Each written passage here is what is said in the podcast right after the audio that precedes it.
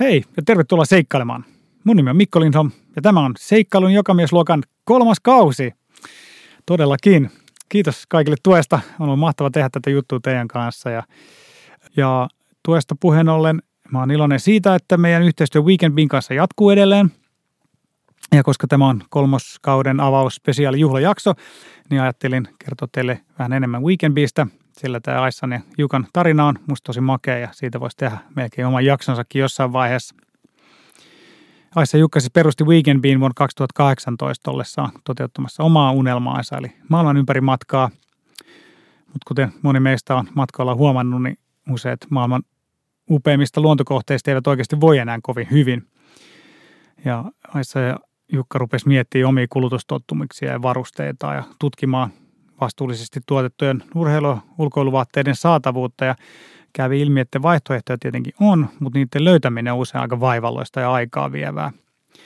Ja tästä ajatuksesta heille syntyi idea perustaa Weekend Bee. Eli ideana on se, että vastuullisten valintojen tekeminen olisi meille muille helpompaa. Ja tässä parissa vuodessa Weekend Been tiimi on kasvanut ja Weekend Been tiimi tekee siis vastuullisuusselvityksen kaikista myynnissä olevista tuotteista, jotta meillä olisi helpompi tehdä parempia valintoja. Eli kun tarvitsette kestäviä ja vastuullisesti valmistettuja sporttivaatteet seuraaville seikkailulle, niin suunnatkaa osoitteeseen weekendbee.fi. Ja kun nyt pääsin puhumaan vastuullisesta seikkailemisesta, niin mulla on myös toinen uutinen. Seikkailu jokamiesluokka on nykyään Retkipaikan virallinen podcast. Eli retkipaikka.fi on osoite, josta löytyy satoja mahtavia matkakertomuksia suomalaisista retkikohteista. Jos olet siis suunnittelemassa uutta seikkailua tai haluat fiilistellä huikeita matkakertomuksia, niin tsekkaa retkipaikka.fiin jutut. Mutta nyt mennään varsinaisen jakson pariin. Me kysyttiin, että no miten te valmistaudutte vakeen? Joo, kaikkein paras, että käyttää ajaa Grönlannin yli, niin se on se kaikkein paras harjoitus te kisalla. Tykätte. On noin kahjoporukka. Hänen mielestä se oli helpompi sitä Grönlannin yli kuin vake, koska siellä hän ainakin hän voinut nukkua ja syödä. Mulla on vieraana pitkien leijahiihtoseikkailun erikoispariskunta Kristelle ja Raimo Selen, eli Team Snowkite Angel. Löytyy Instasta nimellä Snowkite Angel. Kristelle ja Raimo on osallistunut yhteen tunnetuimmista leijahiihton kestävyyskilpailuista, eli vakeen, Varanger Arctic Kite Enduro. Tämä kisa järjestetään vuosittain Pohjois-Norjassa Varangerin niemimaalla, joka on siis aivan syrjässä siellä aivan Venäjän rajalla. Tämä kisa kiertää koko sen niemimaan ympäri noin 450 kilsaa. Aivan tajuttoman rankka kisa kestää 3-5 vuorokautta, jonka aikana ajetaan leijalla aamusta iltaan, tai jos ei tuule, niin hiihdetään aamusta iltaan ahkioitteen ja kaikkien kamojen kanssa. Ja puhutaan siis tästä kilpailusta, mutta koska mä itse tykkään leijahiihdosta ja leijasurfauksesta niin paljon, niin haluan luonnollisesti kaikki teidät kuulijat tämän lajin pariin. Mulla on vieraana myös Leijakoulun Lappiksen vetäjä Harri Rautava, joka kertoo, että miten kaikista helpoiten ja turvallisimmin pääsee tämän lajin pariin. Mutta aloitetaan eka Kristelle ja Raimon kanssa. Tervetuloa Seikkailun jokamiesluokkaan, Kristelle ja Raimo Selen. Kiitos, kiitos. Kiitos. Eli tänään me puhutaan leijahiihdosta. Te olette harrastanut tätä lajia pitkään, mutta ennen kuin sukelletaan syvemmälle, niin kerrot sä vaikka Raimo ekana, että mistä leijahiihdossa on kyse? Se on, liikutaan, sanotaan jäällä, vedessä, ihan missä vaan tuulen avulla käyttäen joku suksia tai lumilautaa tai vaikkapa puulukkaa. Kaikki on mahdollista. Potkukelkasta lähtien on nähnyt ihmisiä liikkuvan. Sen verran välineurheilua tämä on, että tarvitsee siis vetoleijan, joka kiinnitetään sitten valjailla kuskiin ja sitä ohjataan puomin avulla, että sieltä leijasta tulee parikymmentä metriä pitkät narut siihen puomille ja sillä sen avulla tämä homma pysyy hyppysissä. Miten te innostuitte tästä lajista? No, ensin mä ostin Raimolle pieni leija. Se oli ihan pieni, tosi pieni 3/4 leija ja Raimo katsoi muut ja sanoi, että hei Kristelle, mitä mä voin tämän kanssa tehdä, että on lelu. No, sitten hänen isä osti 12/4 Speed 2. Speed 1. Voi vitsi. Oikein old school. Joo, minä vuonna tämä oli suunnilleen? 04. Niin, että olette ollut ihan niin kuin Joo, 04. Sieltä alusta lähtien. Ja sen jälkeen hän aloitti sitä, että sä harjoittelit talvella ja sen jälkeen tuli heti Suomessa, oliko se Westenissä, oli Open EM-kilpailut. Niin taisi olla. Ja sä menit heti mukaan. Joo. Niin. Eli yhden talven treenattuessa menit heti niin EM-kilpailuihin mukaan. Joo.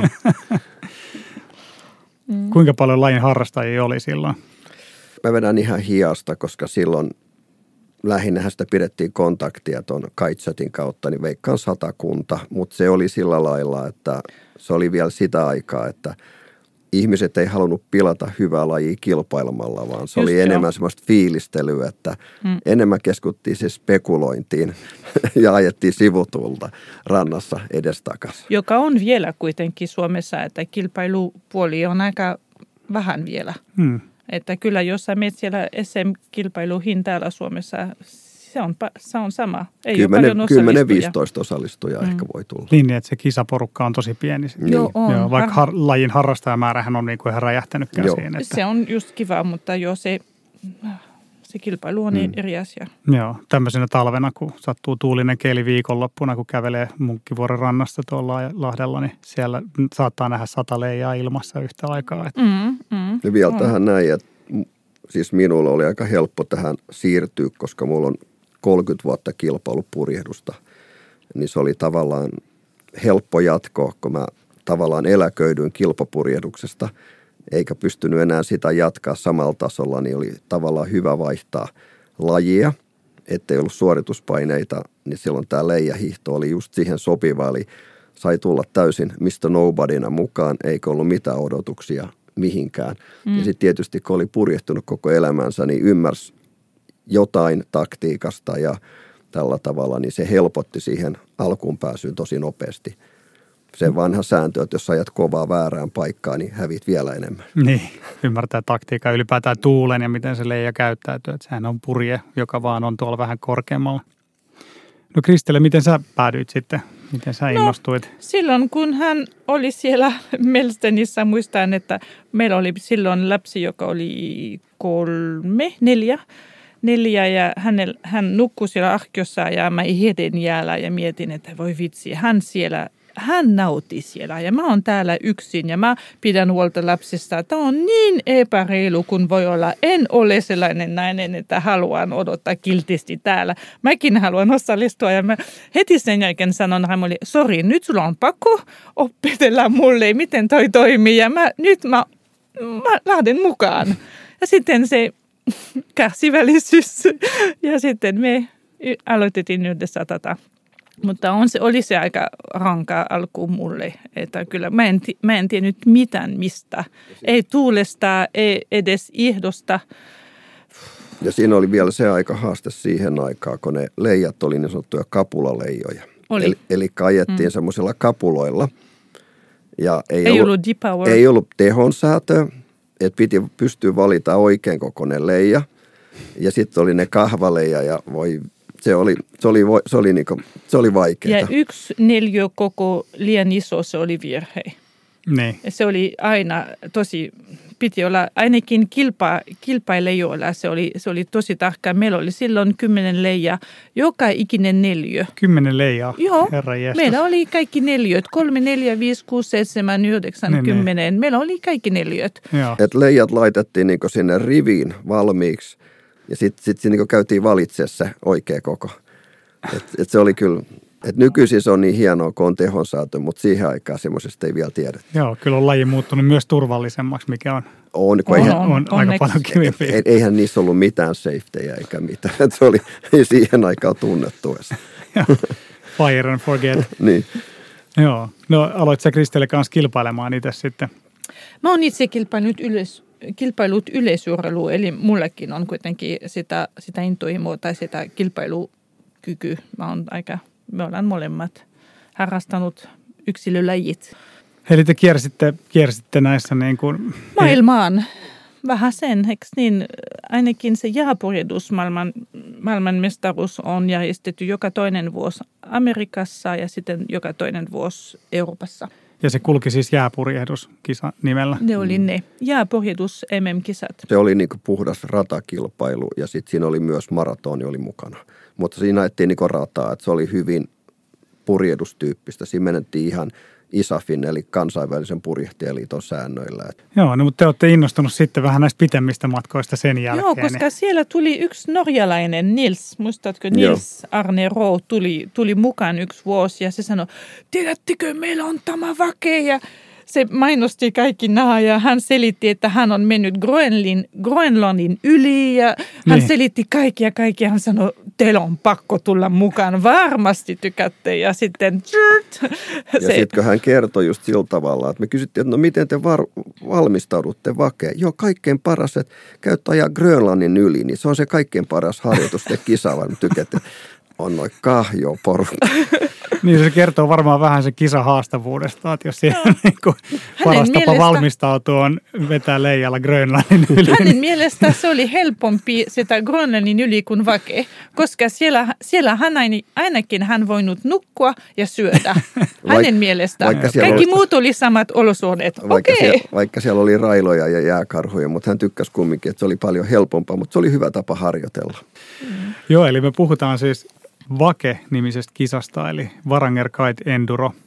Varanger Arctic Kite Enduro. Okei, niin, A puuttu jo. Varanger Arctic Kite Enduro, joo, ja se on siis, eikö se ole ihan maailmanlaajuisestikin mitattuna ihan niin kuin pisimpiä leijahiihtokisoja, mitä on olemassa ylipäätään? Se on, sanotaan arvostetuin, että niin. Se on sellainen niin kuin, että jos aina jotain verrataan, niin sitä verrataan tähän norjalaiseen. Joo. Eli tämä ajetaan siis Pohjois-Norjassa siellä ihan Venäjän rajalla, Varangerin niemimaalla. Ja kuinka pitkä se kisa on ja miten se reitti kulkee? Olisiko se joku 350 kilometriä, olisi semmoinen, jos mentäisiin reittipisteeltä reittipisteelle. Niin, aivan niin kuin Linnuntietä. Niin, mutta siitä tulee se 4,5-5, riippuen tuulen suunnasta ja kaikista olosuhteista, mitä joutuu tekemään. 6 kertaa me osallistuttiin ja vaan 2 kertaa menty läpi. Aivan. Koko kilpailu. Niin. Monta kertaa ollaan päästy hyvin lähelle, mutta sitten kun olosuhteet vaan sanoo, että se ei ole mahdollista, niin ei pysty hiihtämään maaliin tai sitten alkaa vesisade ja uppoa sinne lumeen tai jotain vastaavaa, niin sitten vaan todetaan, että se ei vaan onnistu. Joo, ja 2 kertaa itse asiassa järjestäjä myös pyysi meitä lopettaa ajoissa. Koska evakuoi 2 kertaa oli evakuoi. Tulossa liian paljon tulta tai myrsky. Eli 2 kertaa lopetettiin vain heidän takia. Mä olin niin vihainen. Olin tosi vihainen monta päivää. Eikö saada jatkaa, mutta sieltä tuli käsky evakuoida ja sitten piti vaan lähteä pois sieltä. Joo, no keliä se on ihan siellä Jäämeren rannalla, niin kelihän siellä voi olla aivan mitä vaan, että tuulet voi yltyä kyllä todella hurjiksi. Joo, mutta niinku, jos saa jonkinlaisen käsityksen sen kisan kestosta, niin monta vuorokautta suunnilleen niin kuin voittajaporukat esimerkiksi siellä kisassa menee. Onko se niin kuin 3 vuorokautta, 4 vuorokautta? Joo, 2 yötä. Voittajaporukkaa, joka oli Florian ja Jonas. Mutta ne on 2 ehkä maailman kovinta leijailijaa, jotka ajoi yhdessä. Eli se on se niinku reittiennätys, eli se oli 3 päivää 2 yötä. Joo. Minkälaista se maasto siellä on? Vuonoja. Jos on 10 jokea ylitettävänä, niin niistä on 8 on ehkä lumisilta ja 2 on auki. Että niitä pystyy lukemaan kartasta. Silloin aina kun mennään huipulla, niin on kivikkoa. Eli että siinä on niin löydettävä se balanssi sen korkeuden kanssa. Välillä voi olla hirveästi lunta, kun tuuli on pöllyttänyt sen huipulta alas. Eli sitten ollaan tosi syvällä puuterissa. Sitten on paljon, saattaa olla semmoista, jos tuuli on tehnyt, onko se stratsukia semmoista todellista aivan jäistä patikkoa, sitä voi olla 10 kilometrin pätkä ja että sieltä löytyy niinku kaikki. Joskus on ruohoa ja kivikko, joo. Kipinät vaan lentää kanteesta. Joo, ja sitten on myös muutamia paikkoja, missä on sähköjohtoja. Eli siellä ei saa Esa leijailla, eli meidän pitää laittaa leijat alas, mennään sähköjohtoon ali ja sitten taas aloita uudestaan, pakataan tai avataan leijaa ja mennään. Joo, silloin 2-3 vuotta sitten tämä Vake järjestää, porukka järjesti siellä semmoisen expeditio-version tästä kisasta. Me oltiin silloin mun kavereiden kanssa, ajettiin se reitti. Se oli tietenkin vähän helpompi versio se reitti silloin. Vedettiin se silloin läpi ilman siis mitään kilpailua, mutta se oli kyllä, se oli niin rankka reissu, niin sitä ihmettelin silloin, että miten kaiken sen rasituksen lisäksi, kun siinä on vielä se kilpailu, niin se on kyllä varmasti tosi raskasta. Mikä siinä on ollut teille kaikkein vaikeinta? Että olla nälkä. Mm. Ja sitten se on yleensä, kylmä tietysti. Se on Mikan aika haastavaa, kun päivän päätteeksi, kun se eka viimeinen tunti, karkeasti viimeinen tunti puolitoista etää pilkkopimeässä otsalampulla. Ja joskus, kun on todella haastavaa maastoa. Ja sitten tavallaan, kun siinä on se ongelma, että kun on kisa, niin sä joudut ajaa. Sanotaan, leija voi olla sopiva tässä, mutta huipulla se on aina liian iso. Ja sitten kun sä joudut ajaa siellä huipulla kivikossa liian ison leijalla, niin siinä pimeässä nälkäisenä ja väsyneenä. Ja mennään, sanotaan, välillä vähän jopa omien taitojen useastikin yli. Niin siinä joutuu tavallaan se on riski, kun ei näe. Joo. Tietysti, no mä sanoisin, että ne pahin asia on se väsymys, että olla nälkäinen ja kylmä. Et nämä on ne oikeasti ne 3 asiat, koska se leijailu itse, se on leijailu ja mikä se on, suunnistus, sekin on suunnistus. Ja kaikki muut asiat on ihan tuttu juttuja. Ja sitten se myös leirinta tai se leirisysteemi, sekin on tuttu, mutta se väsymys ja olla nälkää ja kylmä, tämä on aika huhu. Koko ajan taistellaan, että mulla ei ole kylmä, mulla ei ole nälkää. Tietysti meillä on aina taskussa jotain ruokaa, mutta anyway, kun sä oot mukana, sä näet siellä kaukana muut joukkue edessä tai takana, sä et voi pysähtyä, koska sulla on pisahata. Että ei vaan toimi. Ja silti sä voit odottaa 6 tuntia lisää, että sä meet pissalle, kun sä meet pissalle. Koska jos on kerran tulta, niin sä nyt sen takia pysäytetään. Koska se voi olla niin, että sä kerran pysäytät, niin sä putoat siitä tuulesta pois ja sit sä hiität sen loppupäivän. Niin joo. Niin siinä on se riski just, että... Ehkä se haastavin juttu on se, että kilpailu alkaa nykyajan kello 7 ja loppu kello 10. Päivä on tosi pitkä, kilpailupäivä on tosi pitkä. Ja joskus sä et laita sen leijää alas ikinä. Että sä oot koko ajan liikenteessä. Että kyllä se on oikeasti haastavin. Ja mä sanoisin naisille, se on aika haastavin sekin, että se vessan meno, sun pitää ottaa valjat pois. Niin, esimerkiksi leija pitää käytännössä laskea sitten joka tapauksessa. Joo, joka tapauksessa. Ja siellä meni kuitenkin ainakin se 10-15 minuuttia, koska sä laitat sen leijaa alas, väljät pois ja kaikki pitää olla kuitenkin turvallinen ja nopsaa menet vessaan. Saman aikana sä juot termoksessa jotain, nappat jotain, sä syöt ja aina tehokkuus, pitää olla tehokas koko ajan. Ja sitten jos olet jossain vuoren seinämällä, joka on 45 astetta, niin sä et voi ottaa sitä leijaa alas. Siinä joutuu niinku ihan se, että siinä on niinku se, että sä tavallaan et voi... Sä haluaisit pysähtyä, mutta sä et voi siinä kohtaa pysähtyä, koska se ei ole turvallista. Kuinka paljon siellä on semmoisia niin kuin paikkoja, mistä ei pääse? Jos ei tee riittävän hyvää ennakkosuunnitelmaa, niin kuin karttaa ja noin, niin kyllä ajaa täydelliseen umpikujaan. No. Koska siellä on semmoisia jokia, mistä ei yksinäisesti vaan pääse yli. Et se, että ensikertalaisena sitä...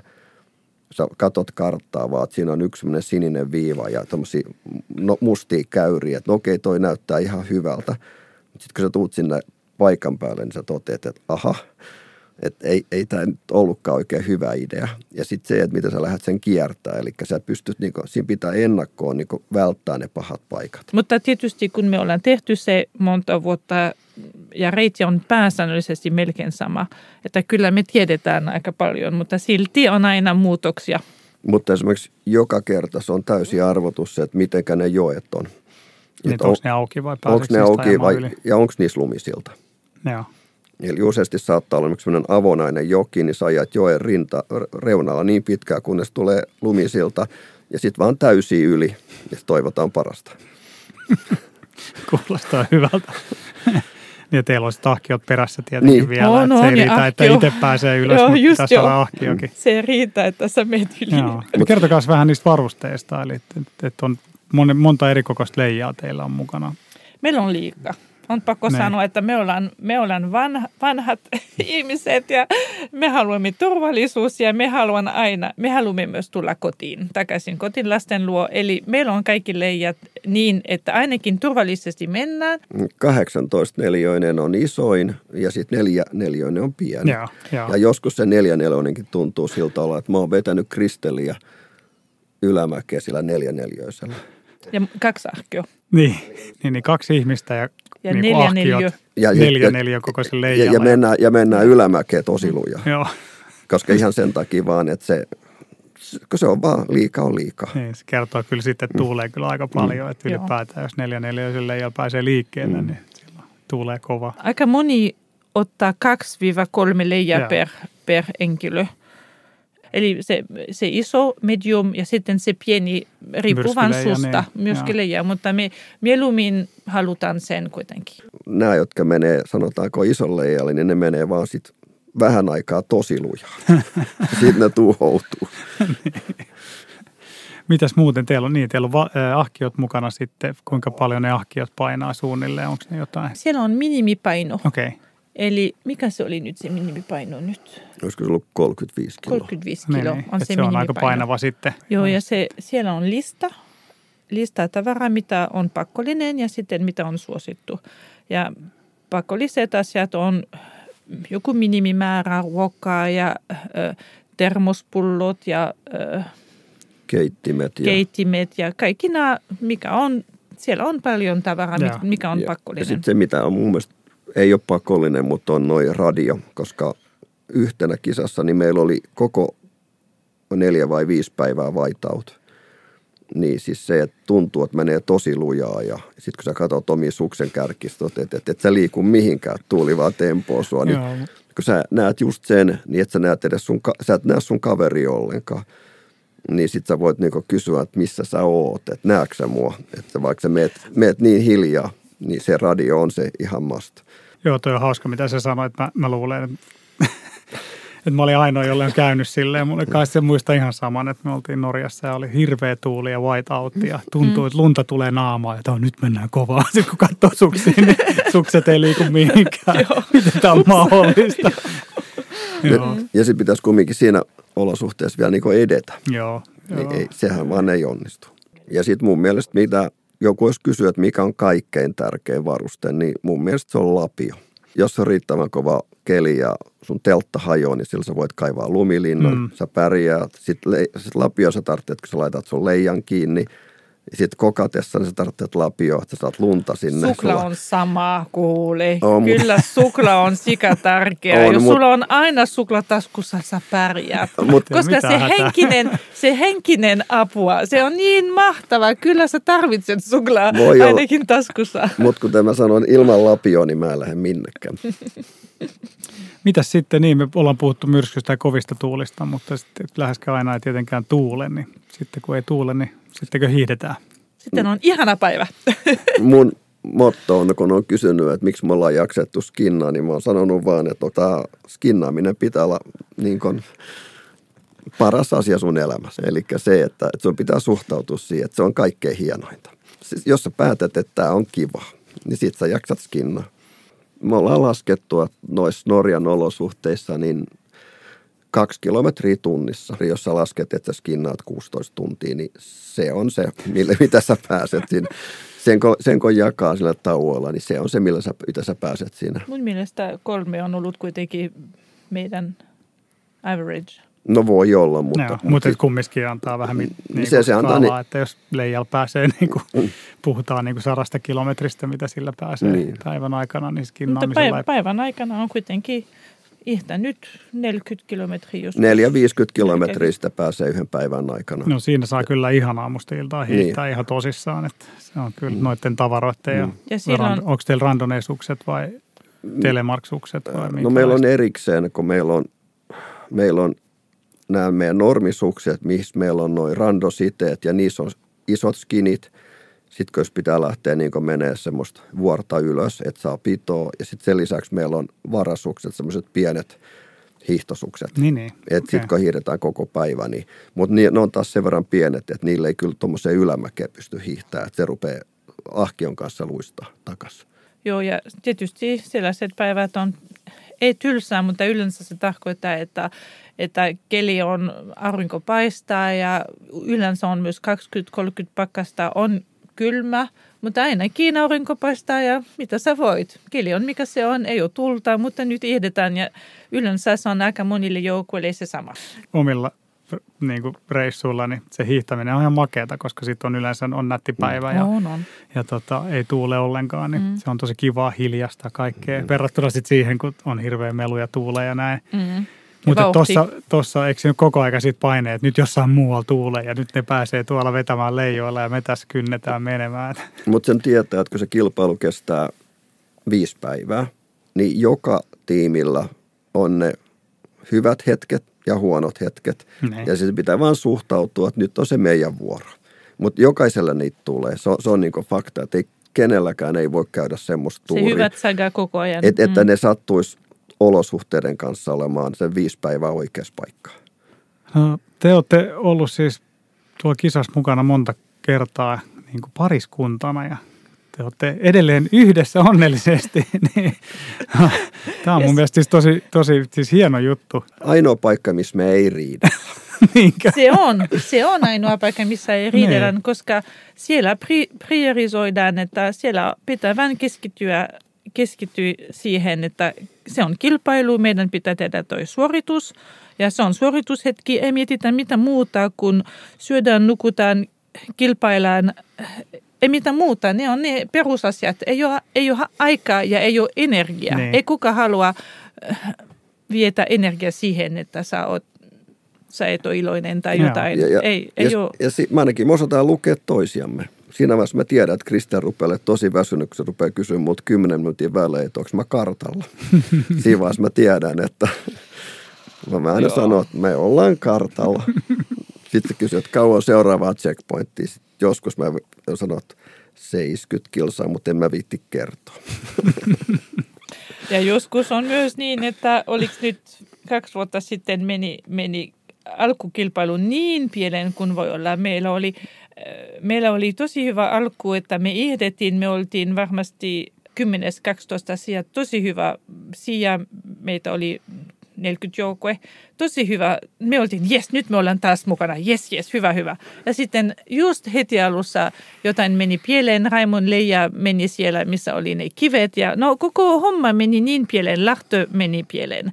Ja sitten kaikki lähti, tsuk, koko porukka lähti ennen meitä, ja me oltiin, voi vitsi, nyt toi, miten se voi mennä? Me lähdettiin täysin ehkä viimeisenä, päästiin liikkeelle. Raimon mieliala meni niin pahasti alas, ja mä osaan sen mies, mä osaan lukea sen, että okei, nyt se on noin. Mun piti kääntää hänen pää kokonaan, että kyllä tuo asia onnistuu ja me vielä voimme onnistua. Ei ole mitään hätää. Tämä on vaan sellainen, se vaan tapahtui, mutta ei sen enempää. Nyt annetaan olla, nollataan se tilanne ja aloitetaan uudestaan. Se kesti mulle yli 1 päivä, varmasti 2 päivää. Siinä on semmoinen paikka kuin Sternevan. Ja sitten Sternevan on sinänsä kiva ja ikävä paikka, mutta sieltä vaan pääsee 20 ekaa joukkuetta. Joo, 200 joukkuet. Ja loput lähtee kotiin. Oltiisikö me joku 18? Mä olin ihan, että niin jes, että me ei pudottu. Yeah. Koska me silti noustiin, vaikka me etsittiin sukseen vuorelta ja kaikkea muuta mahdollista, niin mitä on tapahtunut, jos pitää etsiä suksia vuorelta? No meillä oli me jouduttiin ensiksi nousee yksi semmoinen tosi jyrkkä seinä ylös, eli me jouduttiin tulee tosi isolla leijolla. Me päästiin huipulle ja sitten kun me lähdettiin sieltä niinku huiput piti lähteä pudottaa alas, niin tuuli vaan nousi sen verran paljon, että tuli puuska ja se varmaan nykäsi Kristelle jonnekin 5 metriin. Ja sitten se tuli sieltä hallitusti alas, mutta kumminkin sillä lailla, että tuli vähän kannat edellä ja sitten suksen side aukesi. Sitten me vaan nähtiin, kun ne oli jäätynyt varmaan vedestä ne siteet, että mä näin vaan, kun se suksi lähti meneen tosi lujaa alas ja just oli tulossa tommonen whiteoutti ja siinä oli vertikaali kilometri, mihin se lähti alas. Ja sitten vaan todettiin, että ei tässä mitään muuta kuin niin sanotusti räkää hanskaa ja nyt ruvetaan etsiä sukseen. Ja 3 vai 4 tuntia meillä meni siinä ja siinä vaiheessa oli vähän mieli, oli kyllä maassa. Joo, ja se on se ehkä se vaikein asia on, että jos jotain tapahtuu, ei voi syyllistää toista. Aina pitää vaan ottaa se ongelma, tämä on ongelma, ratkaistetaan se ongelma ja sitten vaan nollata koko ajan tilanne. Ja se on se ehkä se vaikein, että sä et voi sanoa toisille, että sä oot tehnyt virhe tai se on sun syy tai whatever.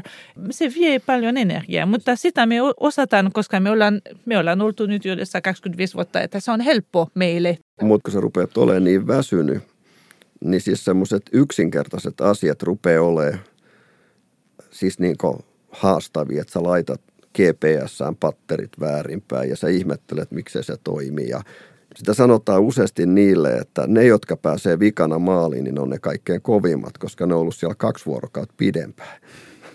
Tätä on tapahtunut meille monta kertaa. Niin, ihmiset sen jälkeen taputtaa, että te olette ihan hulluja. Ja sitten että lähinnä se, että ei anna periksi. Joo, se on ehkä meidän, itse asiassa meidän moto, mitä kaikki muut sanovat meistä, että ei anneta periksi helposti. Että me ollaan aika siinä mielessä, että mä en ole suomalainen, mutta mulla on kova sisu. Ne. Kyllä toi on se totta, että toi sisua ota.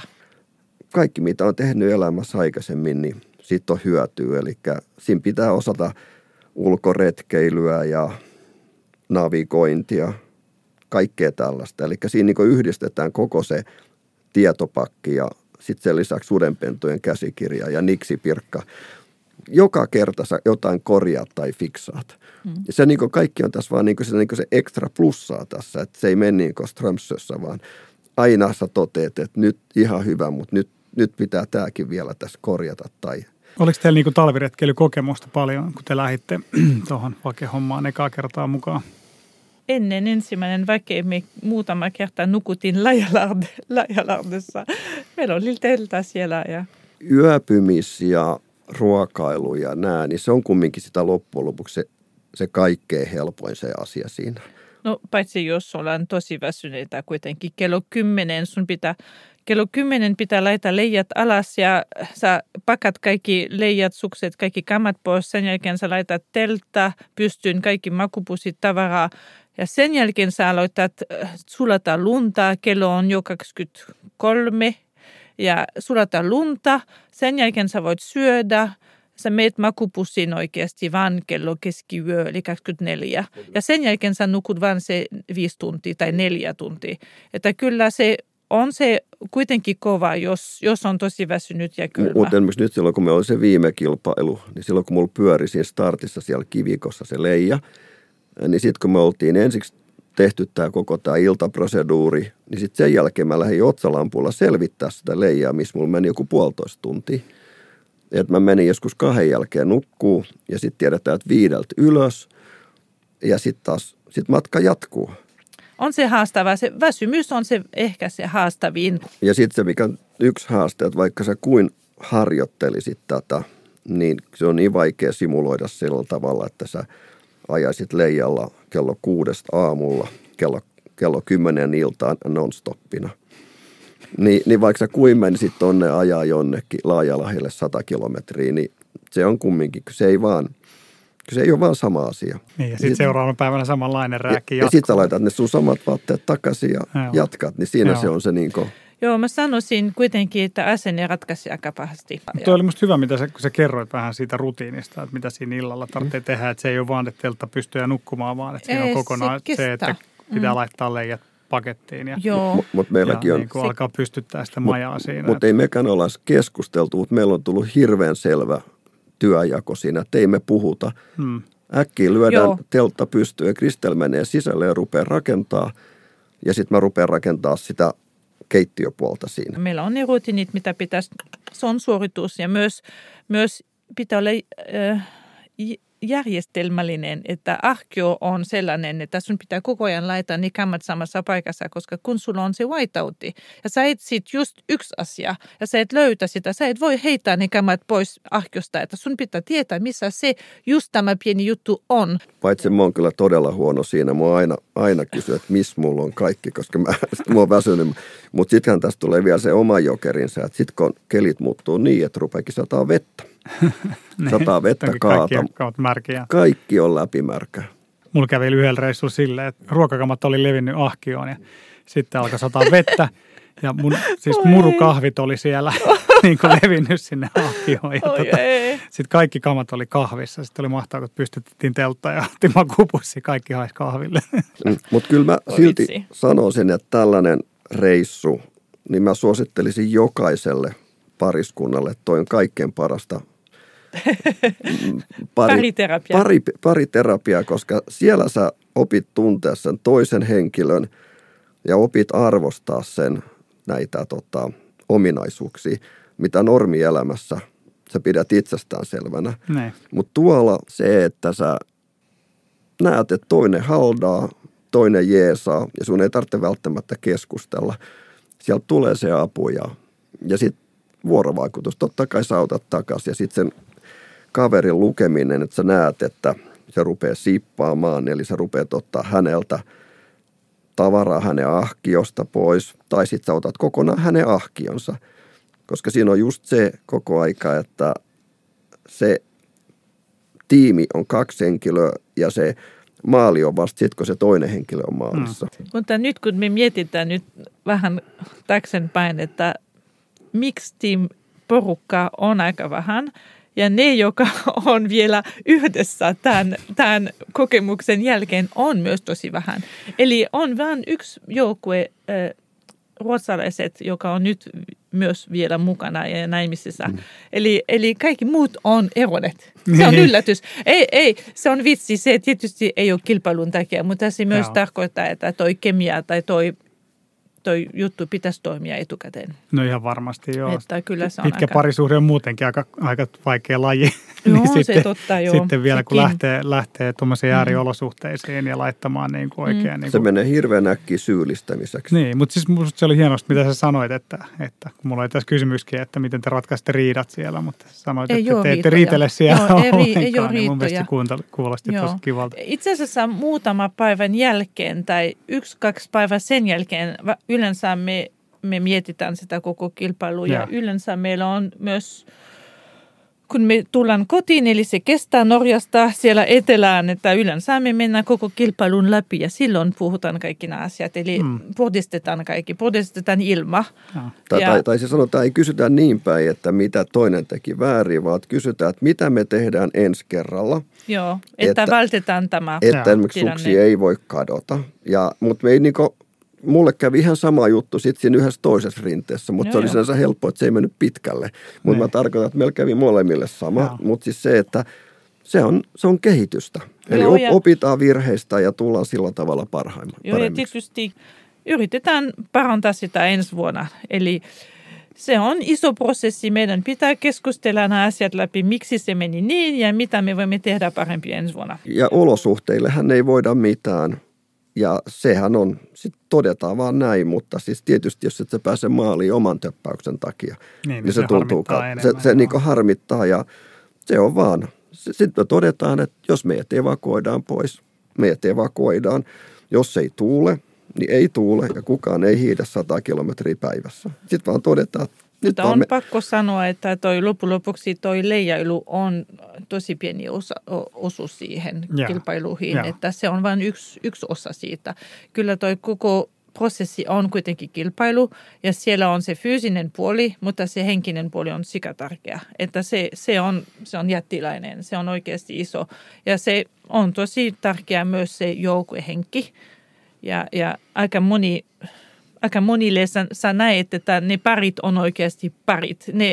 Ne on ollut parit tosi monta vuotta ne joukkueet. Että sä tiedät, että niillä on hyvä kemia ja se toimii heille, kaikki toimii heille. Ne osaa... Niiden ei tarvitse keskustella enää asioista. Joo. No te olette ollut lajin parissa monta vuotta ja olette olleet Vakessakin monta kertaa.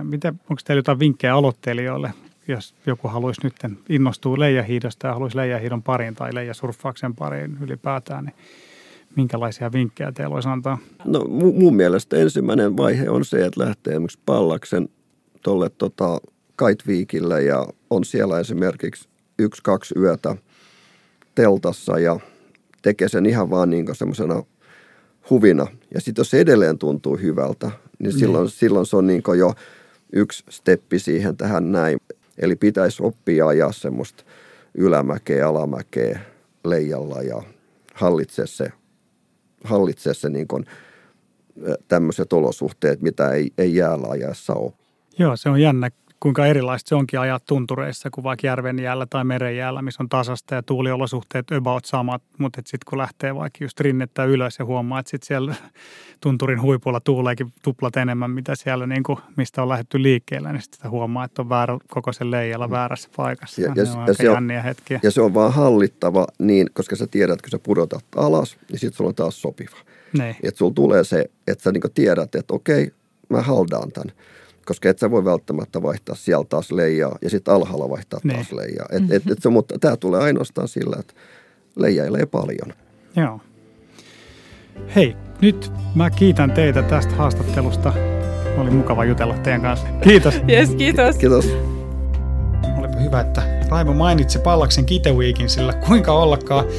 Mä satun just olemaan täällä Pallaksen Kite Weekillä ja mulla on vieraana Leijakoulun Lappiksen puuhamies ja yleissäätäjä Harri Rautava.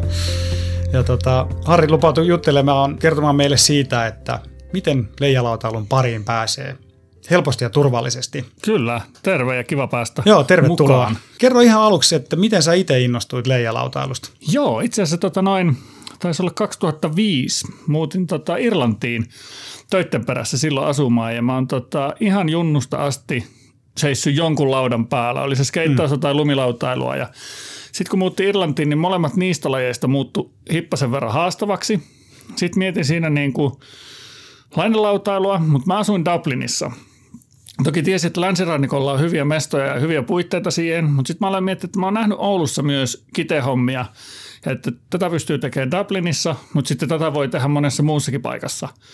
Ja sitten hankkiuduin siitä kurssille ja sitten hurahin huolella. Että se oli laakista selvä, että muistan kun ekan muutaman viikkoa niin Dublinin keskustasta bussilla tyyli joka päivä rantaa. Mulla oli semmoinen 185 pitkä aloittelija twin tippi ja bussikuskit ei aina päästänyt mua bussiin, kun siinä oli terävät eväät. Ja hetken päästä hoksasin sitten, että olinkin muuttanut kämppää, joka on lähellä rantaa. Se tarkoitti 2 bussivaihtoa enemmän duuniin, mutta pystyin kävelemään rantaan, kun ei ollut autoa. Hyvä prioriteetti kohdallaan. Joo, se oli lähti jotenkin ihan laukalle siitä. Ja sitten se oli itselle tavallaan ei pelkästään se laji. No se oli lajissa oli iso juttu se, että kun oli lautalajia harrastanut aina, mutta oli taas aloitti alusta. Tiedätkö se fiilis, kun silloin ihan junnuna, kun alkoi skeittaan tai lumilautailee, että joka päivä tuli jotain uutta. Ja tosi pitkään kesti se, että eka se ajaminen ja käännökset ja ekaat hypyt ja mitä ikinä sen jälkeen tuli. Joo, mä muistan myös saman, kun mä aloitin, niin tuntui siltä, että jokainen sessio oli aina tämä oli mun elämäni paras sessio. Ja sitten jatkui vaikka kuinka pitkään, aina oppi jotain. Ja se tuli aivan liekeissä pois vedestä tai lumelta ja oli silleen, että vitsi, taas mä opin jotain uutta. Ja sillä mä en ole koskaan ollut semmoinen ehkä duuni- tai kouluyhteisötyyppi, vaan enemmän harrastuskaverit. Sitten yhtäkkiä mä asun ulkomailla, jossa mulla ei olekaan enää sitä semmoista friendiporukkaa ympärillä, kenen kanssa harrastaa. Ja sitten tiedät kiteilyssä, niin se sosiaalinen puoli on aika vahva. Voisitko nostaa mun leijan? Just se perus small talk. Hei, ootteko ollut täällä pitkään, että onko se ollut hyvä tuuli? Mitäs leijaa mun kannattaisi laittaa? Se perushomma niin suomalaisellekin, joka ei ole small talkissa mitenkään vahvimmillaan, on se alkujuttu siinä. Joo. Ja sitten alkoi pikkuhiljaa tulee niitä frendejä, alkoi tunnistaa. Muistaa aina kun tuli bussilla rantaa, skene oli silloin aika pieni, niin sitten näki, tuolla on varmaan nyt 8 metriä tuulta, kun on sille ja sille se ja se leija, koska jengi oli kuitenkin sen verran vähän, että oppi tunnistaa ihan suoraan, että kuka siellä on, kun näkee jonkun tietyn värisen leijan taivaalle. Nyt on 2 leijaa puussa, että nyt on aika kova tuuli. Joo, nyt ei tänään varmaan mun päivä, me emme rantaa silti, mutta joo, sillä tapaa se sitten lähti ja oikeastaan sillä tiellä Niin, siis moni on innostunut tästä lajista, kuten itsekin. Tämä on ihan mun rakkaimmista lajeista, mutta siis toisin kuin moni muu meistä, niin sä oot onnistunut tekemään itsellesi työn tästä. Miten se lähti sitten? Joo, täytyy sanoa siis niin kuin aivan junnusta asti mulla on ollut sellainen, että skeittikaupan pyörittäminen oli joskus teinivuosina niin kuin se siistein juttu, joo, mitä voisin niin kuin ikinä tehdä. Ja ehkä mä nyt on aina ollut semmoinen vähän niin kuin yrittäjätyyppinen. Sitten oli jossain töissä ja Lappalaisen Tatu, siihen aikaan en niin Tatua tuntenut vielä, oli aika vasta muuttanut Ouluun, niin Tatu oli puhunut vaan, että kun heille oli tullut muksuja, että ei ole oikea aikaa kouluttaa, että on sen verran tulossa oppilaita. Sitten soitin Tatulle, että no mulla nyt tässä on aikaa aika mukavasti ja ennemmin mä tuolla jäällä oon, kun kämpillä istuskelen. Yeah. Ja sitten aloin niin kuin Tatulle olemaan kouluttajana siinä. Ja sitten aika nopeasti tietenkin se oma luonne alkoi siellä tulee, että ja mitäs tässä voiskaan tehdä. Mutta kyllä mä jossain vaiheessa huomasin, että se mun skeittikaupan pitämisunelma alkoi sillä vähän niin kuin, että tämähän voisi ehkä onnistua, vaikka se ei ollut mitenkään realistinen. Ehkä se oli vaan semmoinen, tiedätkö, halu tai näin, että voisiko tämä. Ja sitten siitä ei jotenkin ehkä antanut vaan niin kuin, ei päästänyt irti. Mm. Että nyt tässä voisi olla mahis, niin nyt syteen tai saveen. Niin annetaan mennä. Ja hyvin on mennyt. Nythän siis Leijakoulun Lappissa, teillä on Oulussa, te vuokraatte suppeja ja järjestätte kursseja ja fatbikeja ja leijahommia tietenkin, mutta sitten sen lisäksi teillähän on kouluttajia ympäri Suomea. Kyllä. Tai itse asiassa meilläkin niin kuin lajit, tuoteedustukset ja kaikki on melko lailla lähtenyt siitä, että mä oon itselle halunnut jonkun lelun. Mulla on ollut vähän semmoinen, niin kuin se on varmaan jossain määrin joku sairaus, että mulla on taipumus hommata siihen joku maahantuontiedustus. Mutta sitten mä oon myöskin nähnyt sen, että tavallaan harrastajahan mä oon siinä, missä niin kuin te muutkin. Jos mä tykkään, että joku kampe on mulle tosi hyvä, se toimii mulle täällä Suomessa tosi hyvin, niin sittenhän siinä on iso vaara, että se toimii aika monelle muullekin hyvin. Että se on niin kuin muutamaa pientä poikkeusta lukuottamatta, niin melko lailla kaikki, mitä meillä on, niin on sellaista just, että mä tahon itselle tollasen ja sitten se on vaan lähtenyt rönsyilleen siitä. Joo. No mitäs me ollaan nyt täällä Pallaksen Kite Weekillä, niin kerro, mitä Kite Weekillä tehdään? Kite Weekhän on niin kuin ensisijaisesti yhdessä olemista. Okei, tänä vuonna erillä tavalla yhdessä olemista näiden radio- ja muiden kautta, mutta niin kuin semmoinen kokoontumisajo. Piettiin silloin joskus 2013 eka, niin se oli Kite Weekendi. Ja silloin hirveästi ei Suomessa ollut sellaisia niin kuin kokoontumisia. Että oli ollut kisoja, oli ollut tapahtumia, oli ollut klinikaita ja sellaisia. Mutta sitten lähdettiin siihen, niin kuin, että tullaan harrastaa yhdessä. Tehdään yhdessä juttuja, kuka aloittelija, kuka kokenut. Ja muistan ensimmäisenä vuotena tehtiin aika sellaista niin kuin Suomen kiteskenen niin kuin ristiin rakentamista. Huonejako tehtiin sillä, että otettiin kasa avaimia tuohon niin kuin respa eessä olevalle pöydälle. Ja sitten sanottiin jengille, että siitä käytte ottaa. Tuli aika mielenkiintoisia kämppäkuntia, mutta siitä tulikin siis niin kuin tietää edelleenkin aika paljon jengiä, jotka on siellä tutustunut, jotka on sitten vuosikausia harrastanut yhdessä. Mutta veikkaa, että nyt jos yrittäisi sen samaa, että lyö tuohon nippuavaimia pöydälle, niin en tiedä mikä olisi vastaanotto siihen, mutta se oli sekavuosi ja siitä se sitten hiljalleen muuttui viikon mittaiseksi ja nythän se, tänä vuonna on sitten 2 viikon. Joo, ja mä olin itse, olikohan 5 vuotta sitten ekaa kertaa mukana ja se oli siis ihan käänteen tekevä mulle itselle, koska sitten kun päästään ne tuntureille Leijan kanssa, että mä oon ollut siis paljon hiihtänyt ja vaeltanut Lapissa, mutta sitten kun pääsi yhdistämään sen retkeily ja leijailuun, niin se oli aivan mind-blowing kokemus ja se oli tietenkin hirveän jännää aluksi, mutta sitten sen jälkeen hän jotenkin aukesi se 3. ulottuvuus, että yhtäkkiä pystyikin ajaa tuntureilla ja mennä niin kuin leijalla ylös ilman mitään hiihtohissiä ja laskea alas, niin se oli ihan mieletön elämys ja sen jälkeen me ollaan alettu tehdä sitten leijahiihtovaelluksia. Miten jos joku toivottavasti nyt on innostunut näistä Raimon ja Kristelle ja sun kokemuksista ja haluaisi lähteä opettelemaan tätä lajia, niin mikä olisi nyt siihen helpoin tapa? Joo, helpoin ja paras. Tästä on toki aika paljon, niin kuin olet itsekin huomannut, niin vuosia saatossa ollut erinäistä keskustelua, että millä tavalla. Ja tokihan niin kuin itsellä, niin kuin toki Leijakoulun puolesta, mutta niin kuin ihan omastakin henkilökohtaisesta kokemuksesta se justi se kurssin kautta liikenteen lähteminen. Että itse edelleen muistaakseni olisiko ollut 4,5 euron luokkaa maksoi itselle peruskurssi silloin aikana ja edelleen sitä mieltä, että se on tasan paras raha, mitä mä oon ikinä tähän lajiin käyttänyt. Että okei, mä opin nopeampaa sen, että ehkä mä olisin oppinut ohjaamaan leijaa ja päässyt lauan päälle. Paljon kauemmin olisi kestänyt, mutta varmaan olisi oppinut. Mutta sitten se niin kuin kaikki muu, mitä siitä kurssilta sai, että on niin kuin lukemattomia tilanteita, jotka olisi voinut kääntyä tosi huonosti, mutta sen on osannut ennakoida ja on ehkä oppinut harrastaa sillä lailla, että niin kuin on havainnut sen mahdollisen vaaran paikan jo ennen kuin en edes joutunut siihen. Ja sitten mitä tulee kaikkiin turvamekanismeihin ja niihin muihin, niin silloin aikanaan kouluttaja sai sen mulle aika hyvin hakattua selkärankaa, että lukemattomia kertaa päästänyt leijä irti ja sitä sitten tavallaan yrittää jakaa. Eli siinä on se turvallisuus, kehittymisen nopeus ja sitten myöskin vastuullisuus, koska meidän täytyy muistaa se, että leijalla kun me harrastetaan, niin me vaikutetaan aika iso alueeseen meidän ympärillä. Eli se niin kuin turvallisuusosio ei ole pelkästään sitä meidän niin kuin harrastajan turvallisuutta, mutta myös niiden niin kuin rannalla ja tunturialueella ja jäällä muiden turvallisuutta, ettei meidän omalla harrastuksella asetettaisi muita vaaraan. Ehkä välillä tuskailee just sitä kurssimaksua, että voisiko mä tämän kurssimaksun vaikka käyttää varusteisiin ja reenata sillä, niin melkein niin kuin voi sanoa, että yhden ensimmäisen varustekierroksen jopa säästää siinä, kun saa koulun kamppeita pieksää siinä alussa, siinä vaiheessa justiinsa, kun se ei ole täysin hallussa. Niin, niin voin niille koulun kamppeille antaa kyytiä, jotka on toki myöskin sitten niin kuin mietitty siihen opettamiseen. Ja sitten siinä kurssilla saa ne tiedot, että sitten kun aletaan puhumaan varusteista oppilaan kanssa, niin on jo se ymmärrys. Puhutaan termeistä, että mitkä ominaisuudet on tässä ja tässä, niin ne ei ole pelkästään jargonia. Ja sitten saa ne kontaktit myös.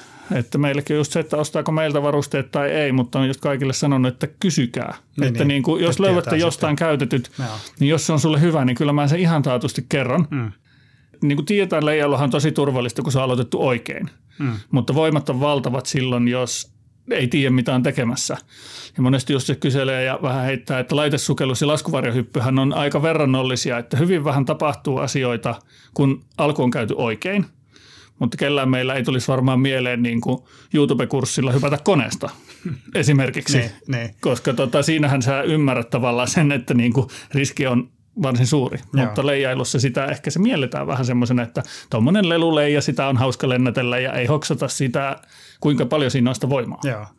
Ja itsellä niin varmaan 99% kaikki menee tosi hyvin, mutta sitten se 1%, niin asiat eskaloituu niin nopeasti, että sitten jos ei ole jotenkin niitä tuu jostain selkärangasta, että mitä pitää sillä hetkellä tehdä, niin sitten niin se tilanne voi tulla tosi pahaksi. Kyllä, että se pitää olla se toimintamalli tavallaan siinä vaiheessa jo ennalta, vaikka sä et ole sinä päivänä sitä miettinyt, niin. Mutta just se, että nyt kun kävi näin, niin sitten se on refleksi omasta toimintaa siitä eteenpäin. Joo.